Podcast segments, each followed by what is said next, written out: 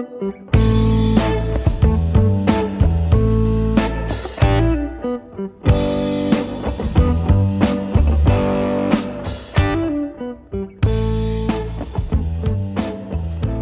to another episode of Culture Confluence, a podcast about arts and culture in Prince George. Culture Confluence is hosted and produced by me, Kate Partridge, with support from CFUR 88.7 FM and the Community Arts Council of Prince George. On today's episode, I talked to Danny Bell of Mad Loon Entertainment and Nicolas Dormar, who hosts the 2982 House Concert Series right here in Prince George. We spoke about their roles in providing space for live music, what makes their respective venues unique, and how they stay community minded and prioritize the needs of musicians and their audience. This podcast was recorded and produced at the studios of CFUR 88.7 FM at the University of Northern British Columbia. UNBC sits on the traditional unceded territories of the T'enneh. The history of Prince George is one of colonial terror, displacement, land theft, and cultural genocide. As we think about arts and culture in Prince George, we must contend with this reality and recognize that for many of us, our lives, livelihoods, and creative endeavors run parallel to the ongoing, often violent disenfranchisement of Indigenous communities. I'll say it one more time we live and work on the traditional unceded lands of the Lheidli T'enneh.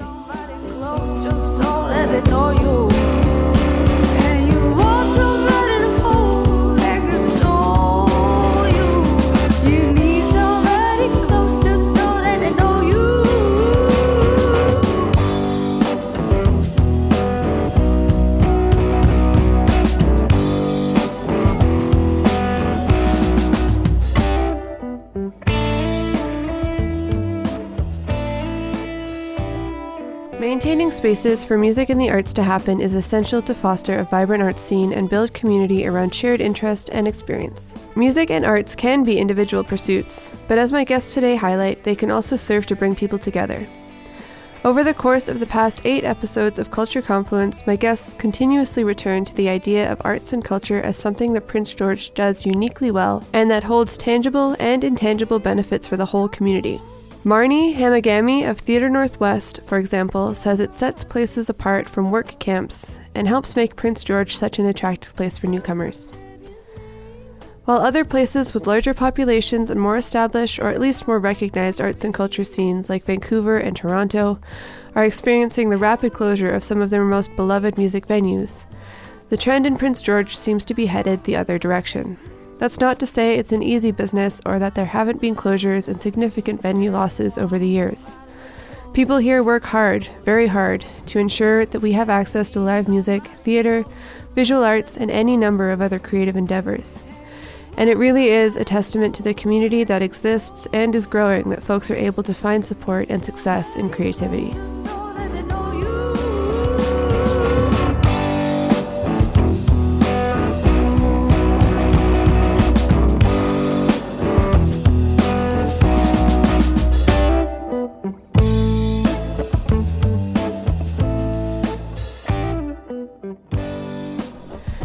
Studio 2880 is celebrating its 50th year this year with an eye to the future. The Community Arts Council is looking to move downtown from its aging home on 15th Ave and find new purpose for its space. What that will look like is yet to be decided, but with the help of a broad community survey, it will be responsive to the needs and wants of those already engaged in supporting arts and culture. With so many arts creators and such an engaged audience, Studio 2880 and those interested in opening up their space to live music can choose what makes sense for them. Omineca Arts Center offers affordable, all ages shows, craft fairs, arts exhibits, and weekly events like the Monday Night Beading Circle and Sunday's Lheidli Dakelh language circles that are open to everyone. Theatre Northwest frequently makes its space available to community groups, in addition to putting on a range of theatre productions and prioritizing accessibility for their audiences. Nancy O's offers live music events with dinner and an excellent selection of beer and cocktails, as well as an open mic every other Wednesday. Trench and Crossroads breweries have both dipped their toes in the live music venue world as well. There are many, many others finding ways to open their doors to musicians and artists and trusting that the audience is there. Listen to Nicolas and Danny talk about their venues, both very different, but motivated by a sincere love of music and an appreciation for what makes for a good live music experience for the performers, the staff, and the audience.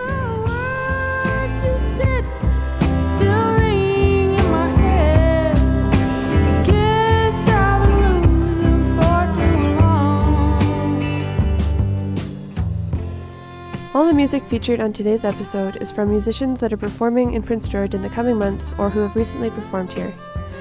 Go to cultureconfluence.podbean.com for a complete track list and for more information on those shows.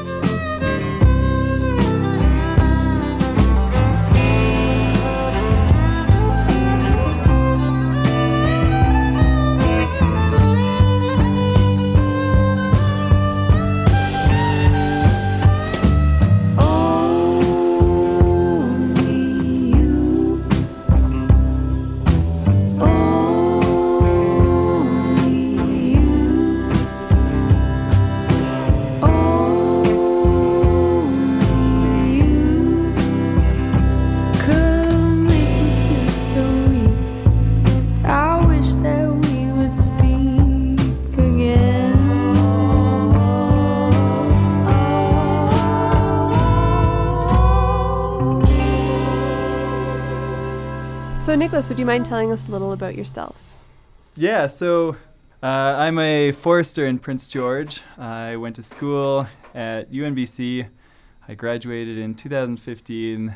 Uh, I grew up in Calgary, and I was uh, pretty interested in the music scene there and into I play myself. I used to play a lot more, and now I, I enjoy a lot and play a little bit. Um, yeah. Uh, so when did you start the house concert series? Uh, I started house concerts um, two years ago uh, in Prince George. Uh, it was mainly it was something I found I, I couldn't really find a similar type venue in Prince George for as a similar type venue as a house concert. And I had been to a lot of house concerts in Calgary when I lived there, and it was something that uh, I wanted to bring up to Prince George. And uh, and there there were like the Homers concerts and stuff, but they were kind of didn't happen very often at the time, or at least I didn't know they happened very often. So, um, so it was kind of a, a niche that I I was looking to fill. Uh, and what was the motivation for starting the house concerts? Uh, well, it's uh, house concerts is a way to um, bring people together. It's a it's not your traditional venue where you put the musician on a stage and then they they play and it's kind of you put up this barrier between the musician and the audience uh, house concerts, it connects the musician and the audiences more than than other traditional venues. Yeah, absolutely. Um, how have the house concert series and maybe also your approach to putting on house concerts changed over time? So uh, essentially, we've just been adding on to the formula that we started with. So uh, when I started, I reached out to a couple musicians in town, so Danny Bell and Jeremy Paul, just to find out what the expectations for house concerts were. So when we started, I, I wanted to have like a like a polished polished program and a polished format for it. Yeah, so they, they kind of let me know the expectations from the musicians, what they're expecting, and kind of, uh, for example, what its standard expectation for, I guess, pay or um, like accommodation and stuff. So then when I started, I was able to, to host a, a good show. I like to think. I, I think it was a good show, and there was lots of good feedback from it. And so from there, uh, we added on like uh, we added on a raffle onto it just to kind of uh, engage the audience a bit more. Uh, another opportunity to raise money for the musicians. Uh, we've also started getting sponsorship for these house concerts to cover the costs, and that's been a great thing too. So then we can separate out the revenue. So the the revenue we get from the sponsorship covers the, the cost of the show, and then the musicians can take home everything from the door and the raffle and stuff. So that's been another change we've we've put in since we started as well. Uh, I love that there was some consultation with touring musicians in your process. Um, I heard your house concert described by Naomi Shore, who played in May, I think, of this mm-hmm. year, um, as the best put together house concert she's ever performed, and she's oh, toured wow. everywhere. um, so that's a real mark in your favor. Uh, what do you think makes your concert so unique, other than having uh, incorporating the role of sponsorship and covering your costs in that way? Uh, so so we started off small um, instead of going big and, and and crashing later on down the line. So we started off with pretty like if I could get 25 people to show up, then that was like that would be awesome. And then and then you know I, I don't know that'd be a good question for for the musicians too. um, uh, so, for example, the ones I've attended um, at your house, there's been great food. There's been some drinks available all by donation or at a minimum fee. Uh, was that something you kind of prioritized, rounding out the whole experience? Well, I started with what would make a g- or what was something I would like uh, in a house concert, and kind of what makes something that feels like home, because that's such a, a key thing. Like if you're about these house concerts and what makes them unique is that uh, that homey feel. So when when you're in your house, you've got there's food available, uh, drinks. It's it's very comfortable feeling.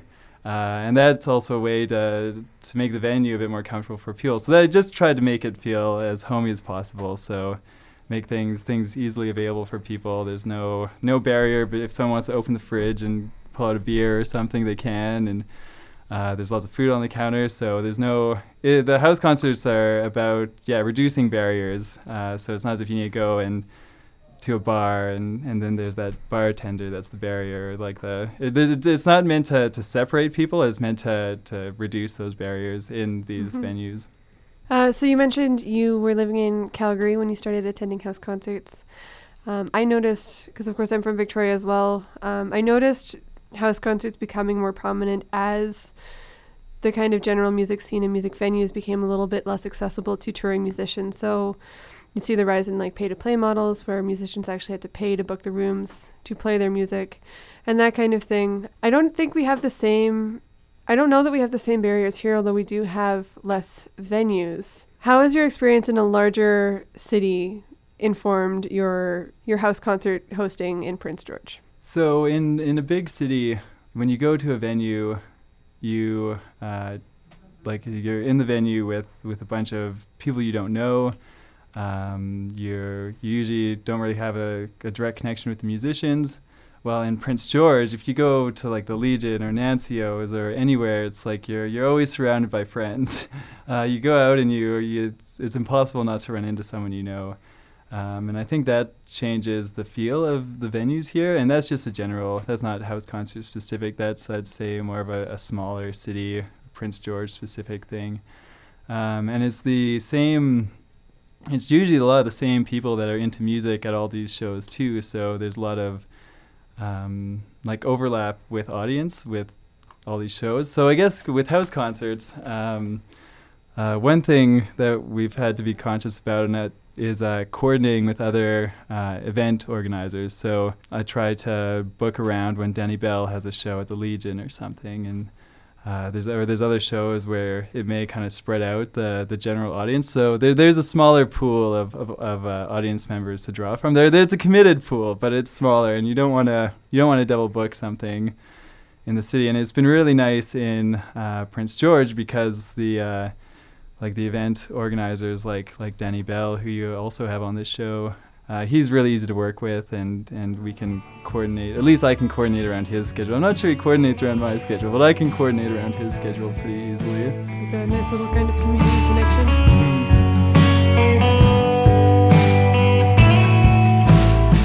I dreamt I was a hermit crab. Everything was on my back.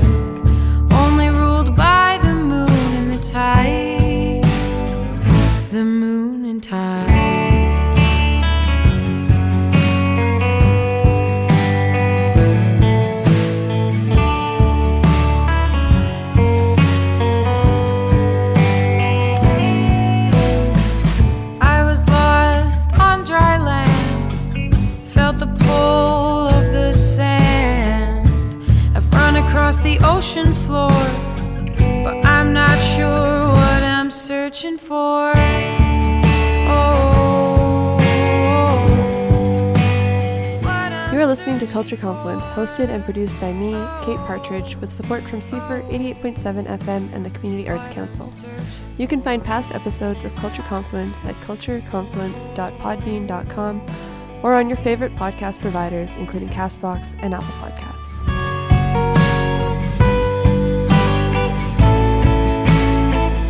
Dreamt I was a hermit crab. Everything was on my back only ruled by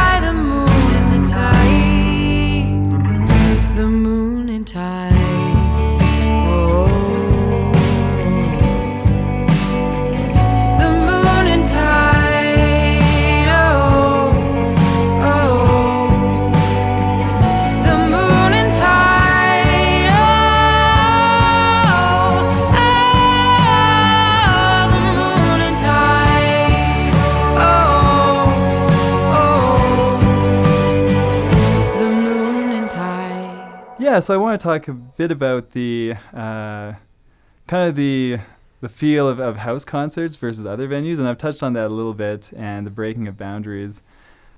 But in a way, house concerts, which are held in uh, someone's home, create an atmosphere that's very familiar and comfortable for people. Everyone, at some point or another, has played music in their living room, whether it's learning to play guitar or uh, even just listening to music, and uh, that in essence breaks a, I believe it breaks a wall uh, between the musician and the audience. Uh, so the there's there's more of a connection there. So the audience feels comfortable interacting with the musicians. So you go to these house concerts and you can get a bit more of like hoot and hollering towards the musicians or the people are yelling out uh, comments and stuff and, and providing feedback to the musicians in, in good feedback. Or it kind of creates more of a dialogue between the audience and the musicians and uh, and I think ultimately that's what what music, especially live music, is about is is making connections, not about putting people on a pedestal or putting musicians on a pedestal and creating a wall wall with that. It's about connecting people and the musicians and the, the music and the stories behind the music. So that's uh, why I feel house concerts create that intimate experience. Yeah, definitely. Um, so you mentioned the the role of sponsorship. How did you find a sponsor for the series? Uh, so uh, first thing I did was develop a sponsorship program. So uh, I've worked on events before uh, where I've been in charge of getting sponsorship and stuff, and it helps to to have something built that people that uh, companies can pick up and they know exactly what to give and what they get for it. So I've created the model. Uh, so there's three different categories. Um, they can $50, $100, or $250. Uh, and then they get different things for each level of sponsorship. Um, and then from there is essentially just um, going around being being a salesperson and trying to canvas businesses and try to get sponsorship. And have you had a pretty good response so far? Are people at least receptive to the idea? Oh, absolutely. People That's are great. people are definitely receptive to the idea, and um, and uh, we have gotten some sponsorship already so far, which is good, and and hopefully more to come. And in terms of logistics, because there isn't maybe there isn't such a formalized structure to it, say a stage with microphones and then an audience who stays in the audience and that kind of thing. How do you deal with the logistical challenges? Uh, so uh, first of all, I need if I uh, I ask the musicians that are playing what they need. So if they need a certain amount of space, how many of them are, and then I I can work around that because that's kind of they they're less flexible than I am. Uh, and then with the uh, logistics during the event, um, I end up going around and just kind of being bossy and telling people it's time to sit down and time. So, uh, so I, I, direct the logistics quite a bit. So it's not as uh, there. There's some control of the logistics I I put in place to make it run smoothly. Just seems fluid, which is really just a testament to your skills at hosting. Mm, thanks. what about the other logistical challenges about opening up your house? Uh, how do your roommates feel about it? How do your neighbors feel? Any of those kinds of concerns come up for you? Uh, yeah, absolutely. And uh, I've always been pretty fortunate to have uh, a lot of buy-in from my roommates, uh, which is helpful. And uh, they've definitely helped, and and their support too, which is also helpful with setting it up, and that helps with logistics too, is having a couple extra bodies around to to bang together benches and clean up the house before and after. And as far as uh, logistics go, the biggest thing for me is just working it around my schedule. Uh, so oftentimes I'll be working in the field, so I need to schedule at a time when I'm at home and and, and in advance too. So uh, so those are so essentially just planning far in advance is, is a good way that I handle it because then I can get buy-in from the roommates and uh, get everything ready beforehand. So when the day shows up, it's like we've got our plan and we just execute it. And how do you go about booking? Do you contact musicians, or for the most part, do they contact you? Uh, it depends on. It, it's both. Um, for booking the shows, it's a combination of uh, me reaching out to musicians, uh, which is mainly the case for uh, local musicians, and uh, musicians getting in touch with me. Uh, so for the first show that we did, it was Denny Bell who played with Jeremy Paul and Warren Newbonin. Ever since then, um, Danny's been really good at identifying if there's a musician that's coming to town and either one of his venues isn't available uh, or it's more suited to a house concert, uh, then recommending him my way. And uh, and then with hosting these shows, because there was a big emphasis of doing it right the first time and starting small. Uh, the reputation of the shows has has spread, and uh, musicians are, have contacted me directly. Are shows generally focused on one performer, or do you try and curate a, lineup of sorts? The format of the shows are usually dictated by the musician that's playing that night or musicians. Uh, so if they're touring together, or if they're just by themselves, uh, I I don't try to book more than one one act in a night. Uh, but if they're touring together, then we'll definitely have two two acts that night. But it's not. I, I won't, I've never set up a show to with multiple musicians in one night. It's always been one or a group that's traveling together. Yeah, nice and simple. Mm-hmm.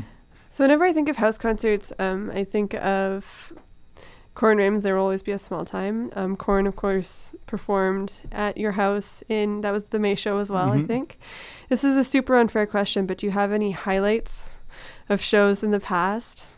Uh, there there have been good highlights. So all the shows are, are so much fun. Uh, there was uh, one time on an Amy Blanding show where Eli of the Racket just showed up out of the blue at the house concert, and uh, they ended up doing doing a set together, kind of like a spontaneous. Well, not a set. They ended up doing a song together. Like no one was expecting Eli to come, and he showed up, and he's quite well known in the northern BC music scene, and uh, and yeah, it was just kind of like like friends see, that haven't seen each other for a long time, and it was really special.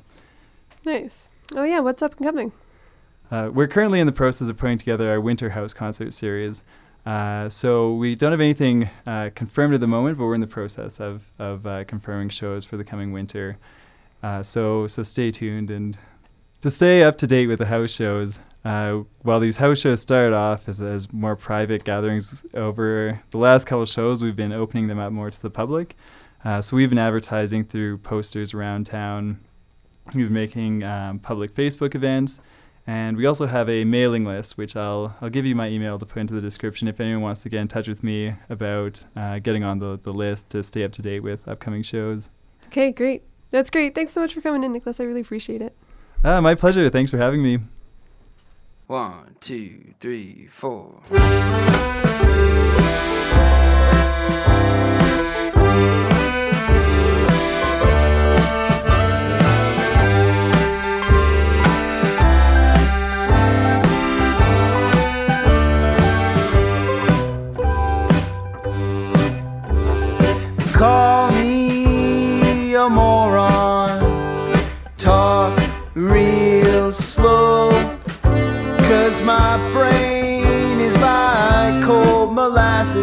I die. You should put some weed in my casket. The dope in heaven is stale and crunchy, and the shipping costs are going up monthly.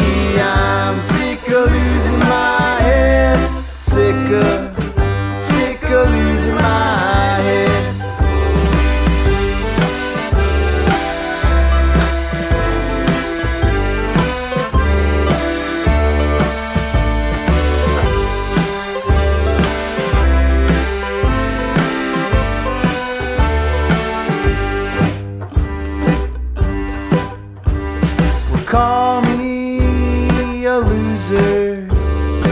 small time music man.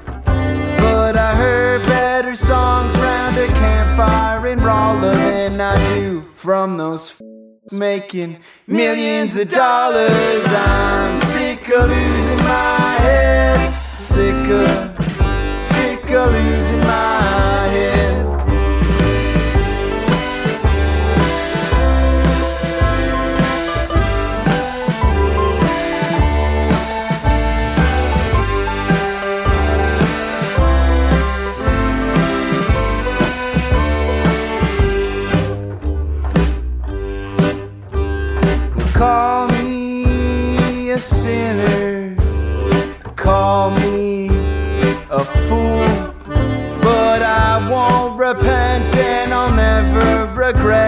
When I die. You should just burn me down to ashes. I'm sick of losing my head, sick of, sick of losing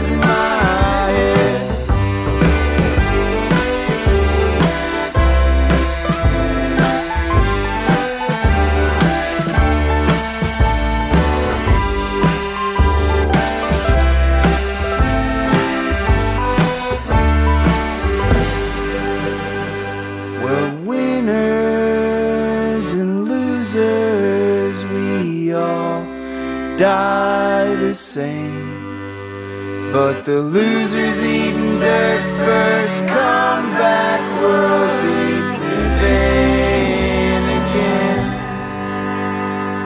You are listening to Culture Confluence on CFUR 88.7 FM with support from the Community Arts Council of Prince George. So, my guest today is Danny Bell, owner and operator of Mad Loon Entertainment. Uh, for those who don't already know, what is Mad Loon? Mad Loon is an entertainment company, um, and I use it to organize shows primarily at the Legion in town. So, what are some of the services that you offer, say, touring bands, for example? A place to stay, a place to play, and then I do sound for the show. Sometimes I even play with the bands if they don't have a backing rhythm section. Um, I try to do as much as I can for them, basically, get a great experience. And here. promotion as well. You take care of promotion for the venue. Yeah, yeah. Uh, that's pretty rad. It's kind of a one-stop shop for, for Mhm. bands. Uh, what prompted you to start Mad Loon, and what were those early days like? When did you start Mad Loon? It was either 2014 or 2015. I think the first show was Drum and Bell Tower in October of one of those years. Um, it was it was awesome. Um, it was pretty like immediate. Um, at the beginning, I just knew that uh, that it was going to go well because ev- lots of people came to the first show. Lots of people came to all the the first whole fall of shows. They were all busy, um, and people were pumped to have a new space to listen to music in. Sweet, and those were all at the Legion. hmm Yeah. So when you started Mad Loon, did you have a series of shows set up, or was it kind of a case by case basis in those early days? I found it a lot easier to book then because there was so much of a void.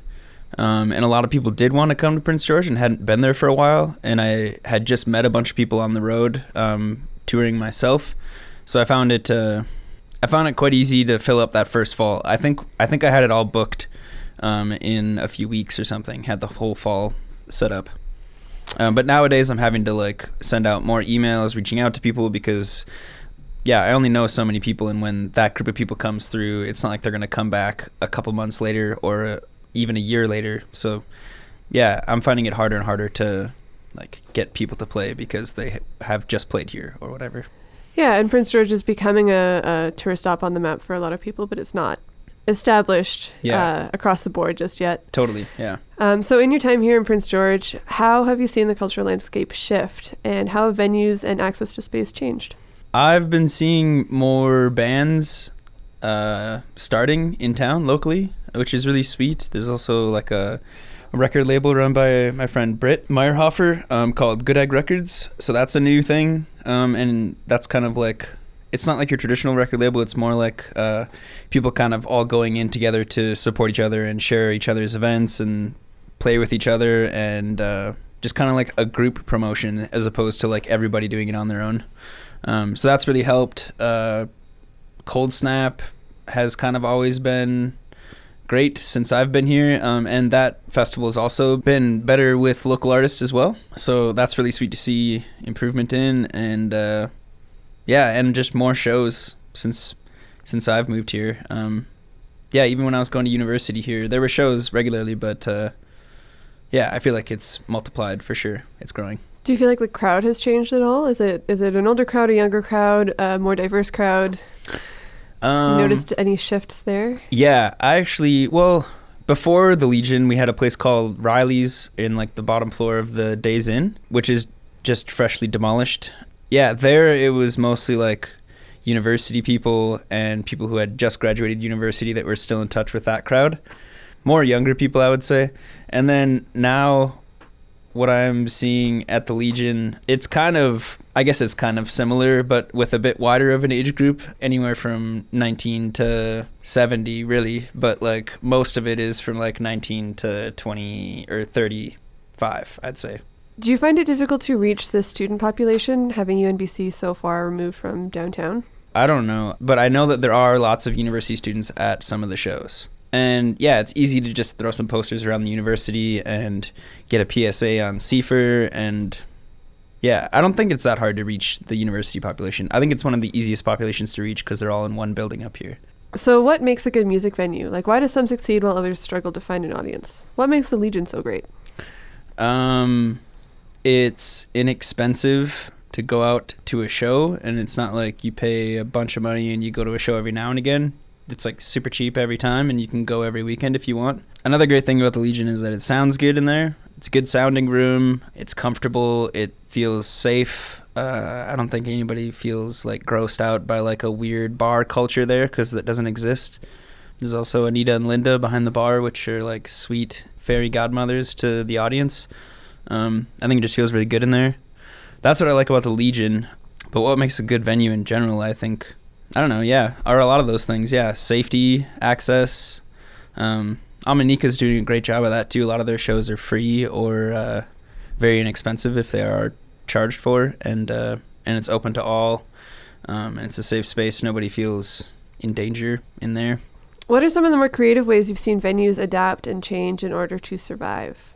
So the Legion is transitioning into a new liquor license. Their old liquor license was a club license, um, which means that everyone who goes either has to be signed in by their friend who is a member or uh, or be a member themselves. And that became an issue this summer when they were making the transition. Uh, we just had to change the way that we, we were doing things. So we had to get a bunch of new members, um, which seemed like a huge obstacle. Um, but the support was overwhelming. Tons of people came out. We got over 100 members in a couple weeks. Um, so I don't know. That was one challenge that we faced. Another challenge is like sound. Um, there are some venues in town that are like really cool spaces, and they have something cool to offer in one department or another, and the sound is is horrible. Um, and I've seen venues try to treat that, but that's pretty expensive.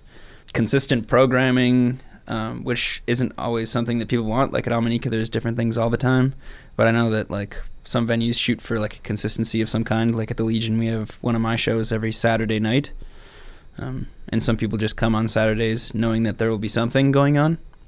Another obstacle we're facing at the Legion is the stage is very small. Not only small like the size of it, but also like the height. So it's like when short people are on stage and there's a full house, you sometimes can't see the people on stage at all. um, so I don't know. We're gonna try and raise some money to get a new stage put in. Um, but yeah, it's really hard because the only way to make money is is off of booze for the venue. I find that to be another obstacle um, because I would like to see more all ages shows in town. But when the only way that a building can or an organization can make money is by selling liquor, then that makes the all ages events kind of um, strange sometimes, or maybe not. I don't know. Either way, it makes it harder. Money, sound, space, those are all obstacles and challenges in running a venue. Um, and how important has that community been to the success of Mad Loon and the growth of Prince George's music scene more generally? The musicians? Yeah. Yeah. Um, and music supporters. Oh, music supporters, key. Yeah, it's everything. Um, yeah, there's some people that come to shows every time.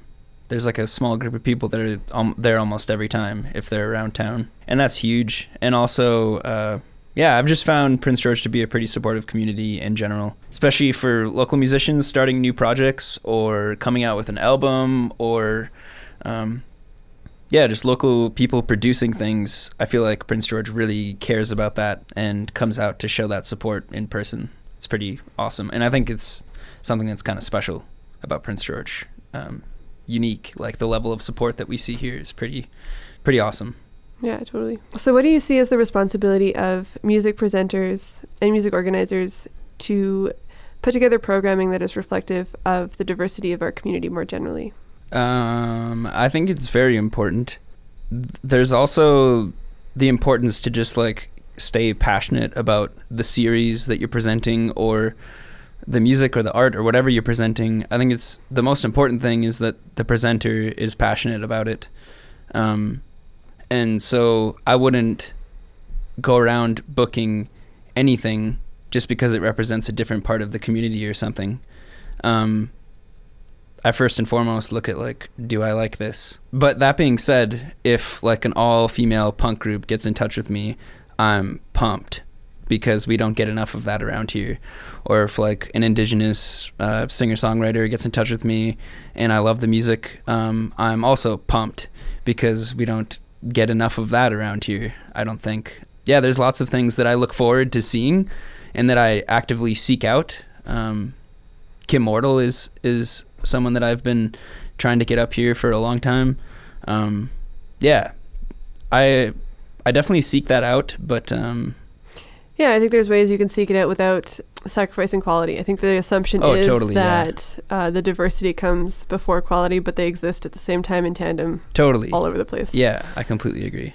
Um, okay, so going back a little bit to this community that is developed around music and music supporters, uh, what about this upcoming partnership with Theatre Northwest? Uh, that's pretty exciting. Um, it was going to be like a month, yeah, like a monthly thing. But what we're doing is we're just going to try this one out in the fall. Next month, actually, October 12th, with Jeff Berner. That's the first one. And I got in touch with them after I had done the play in December with them, the Million Dollar Quartet. I played drums in that play, and that was tons of fun. And then I kind of, uh, through that, met Marnie and uh, other people at the theater and uh, we started talking about putting on like a folk music concert series type of thing. Um, and I've reached out to tons of like dream artists about playing those, um, which could be really cool. Um, but uh, yeah, it's a new thing for me, thinking about like who you could fly in to play a show. You know, when it's just one person, and there's a space that large with that great of a vibe in it, so you can actually. Um, I don't know. It's worth more than just going to a party show at the Legion, which is worth a lot to me. I love it. But uh, a sit down show where the sole focus of it is just like being quiet and listening to an amazing performer and not necessarily even having to use amplification. Like that's a really special thing about a space. Um, and so I, yeah, so the budget can be a bit more to bring these people in. Um, so for me, it's been like a really new experience of of uh, dreaming who could be on that stage instead of like at the Legion. I wait for people to contact me, or I see a band's going to Edmonton and then Vancouver, and I try to catch them in the middle. It like opens up a bit more as far as options of who we can bring in, which is exciting. And Jeff Berner's amazing, so I'm really excited to have him be kind of the pilot show. Um, and then we'll kind of assess the project and see if we can keep doing shows there in the future. Cool. Yeah. Uh, something I really like about Theatre Northwest is that they have such a great space and they're so eager to have people use it. Yeah. Um, like Marnie said, she really hates seeing the space sit empty. It just seems like such a waste. Yeah. Thinking about uh, other venue options in town, where would you like to see expansion? Either another another venue, a different type of venue, or maybe more shows. Where's the room for growth? I would like to see better venues, even if that just means improving the venues that we already have. I think because there's a few really cool spaces. We've got some nice small spaces. Not all of those sound very good. Um, we have some nice medium-sized spaces. Most of those sound pretty good. And then there's some new places that are doing music that uh, I don't know. Yeah, acoustic treatment, like I said before, is really hard thing because it's expensive. It doesn't always look cool. But yeah, I think we need improvements to our venues as far as like sound systems and sound dampening, um, not only to make it sound better, to, but to also like protect the ears of the audience. Yeah, because yeah, experiences like that can turn people off of going to local shows. you Even know? if even if you're not cognizant of like this sound, like the sound is bad in this room, Yeah. you might not go to the next show. Yeah, totally. I think another thing that would be great to improve is uh, like pay structures for artists. We're lucky at the Legion um, that all the door money goes straight to the artists, um, and they do offer guarantees in case there is like a flop. Like they'll still pay the band to make sure they at least have enough money to eat and you know whatever something at least a little bit of pay. But uh, that's not always the case. Sometimes there's venues that take a portion of the door money. Um, um, sometimes there's places that make you pay to play there. Like you have to rent it, and then you have to get a liquor license to like run the thing to try and make enough money off of that to cover the rental.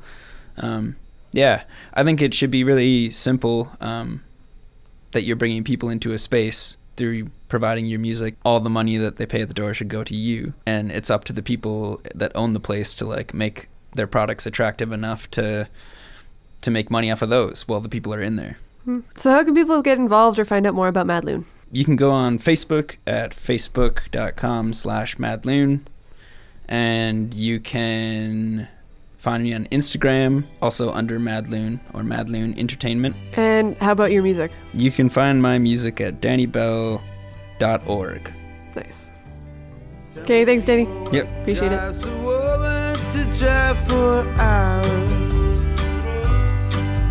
Meet a funny looking man in the bar of the Plains Hotel. Company him upstairs. Answer several prayers. And drive right back without so much as a fairly word. Well, she's an educated girl, so she knows how to be ironic. Deflect or talk of feeling with finesse. What was she trying to get? What did she get instead? She ain't target, so it's anybody's guess. You say that you hate that prairie wind. Nevertheless, you do a very fine imitation of it. Was it the same thing drew you to me, blew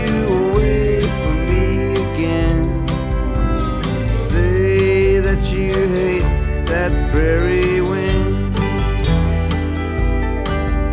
I asked her about the ring upon her finger. When we first touched hands, we sat in the hotel chair.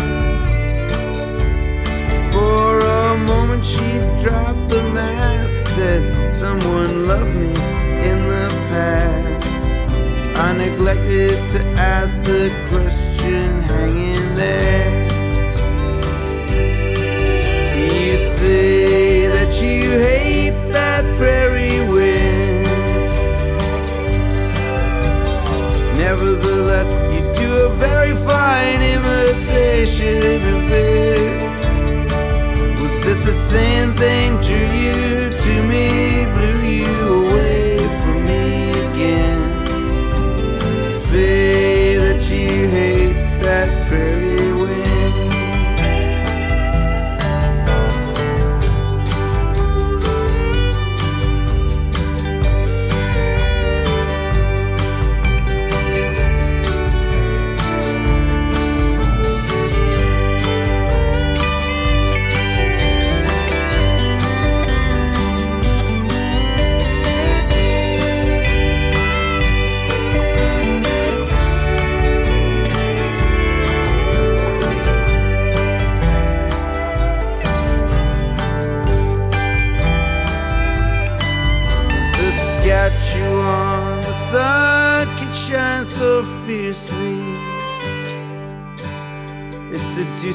you outside to take a stroll.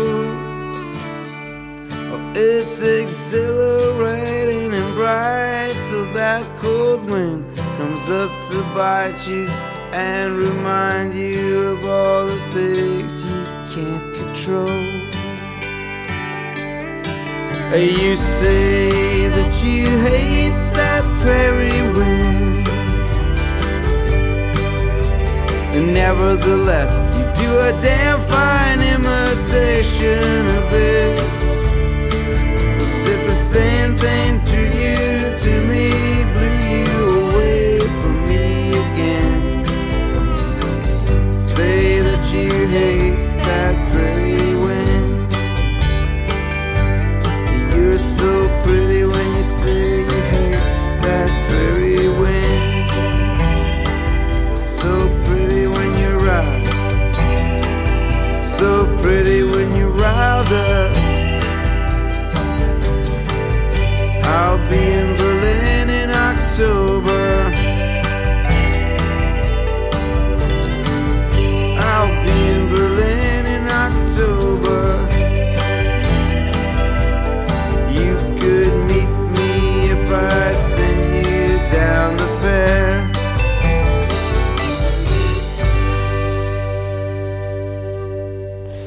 Thanks for listening to another episode of Culture Confluence. A huge thank you to my guests Danny Bell and Nicolas Dormar. As always, I am grateful for the continued support of Studio 2880 and the Community Arts Council of Prince George, as well as CFUR 88.7 FM. Music for today's episode was from Billy Zizi, who you can see live at the Legion on October 18th, Naomi Shore, Danny Bell and His Disappointments, Corin Raymond, and Jeff Berner, who will be performing at Theatre Northwest on October 12th. More information on those shows can be found at facebook.com slash madloon entertainment. For more info on Nicolas's House concert series, email nicolas.dormar at alumni.unbc.ca. If you have questions, comments, or ideas for future episodes, you can email me at cfur underscore hello at cfur.ca.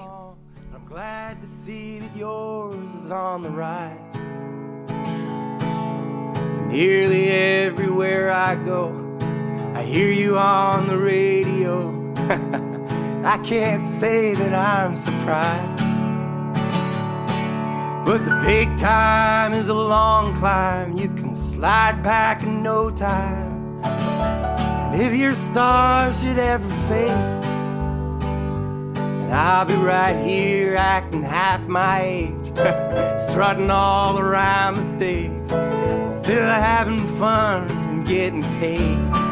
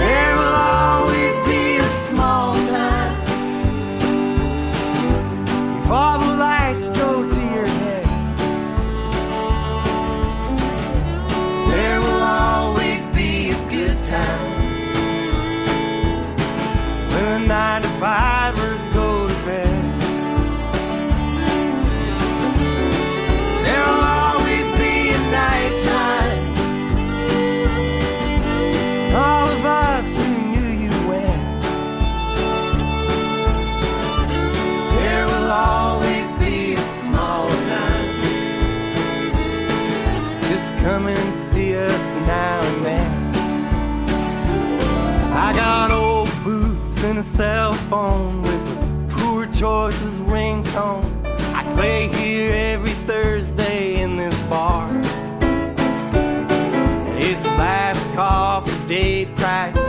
Sign says this is paradise. And that's exactly where we are.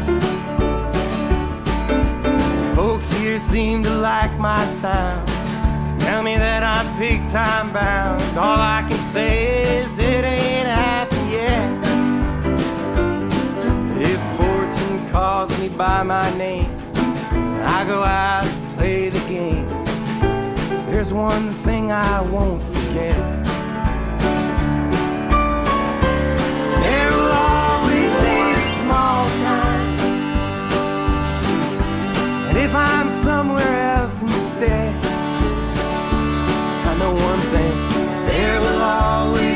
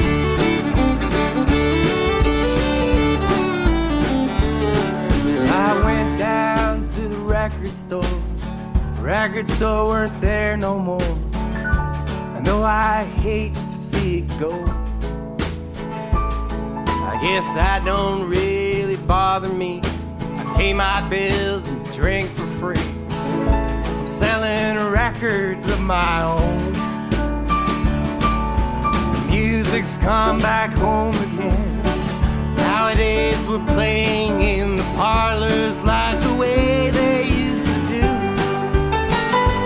Oh, the big times they are changing fast.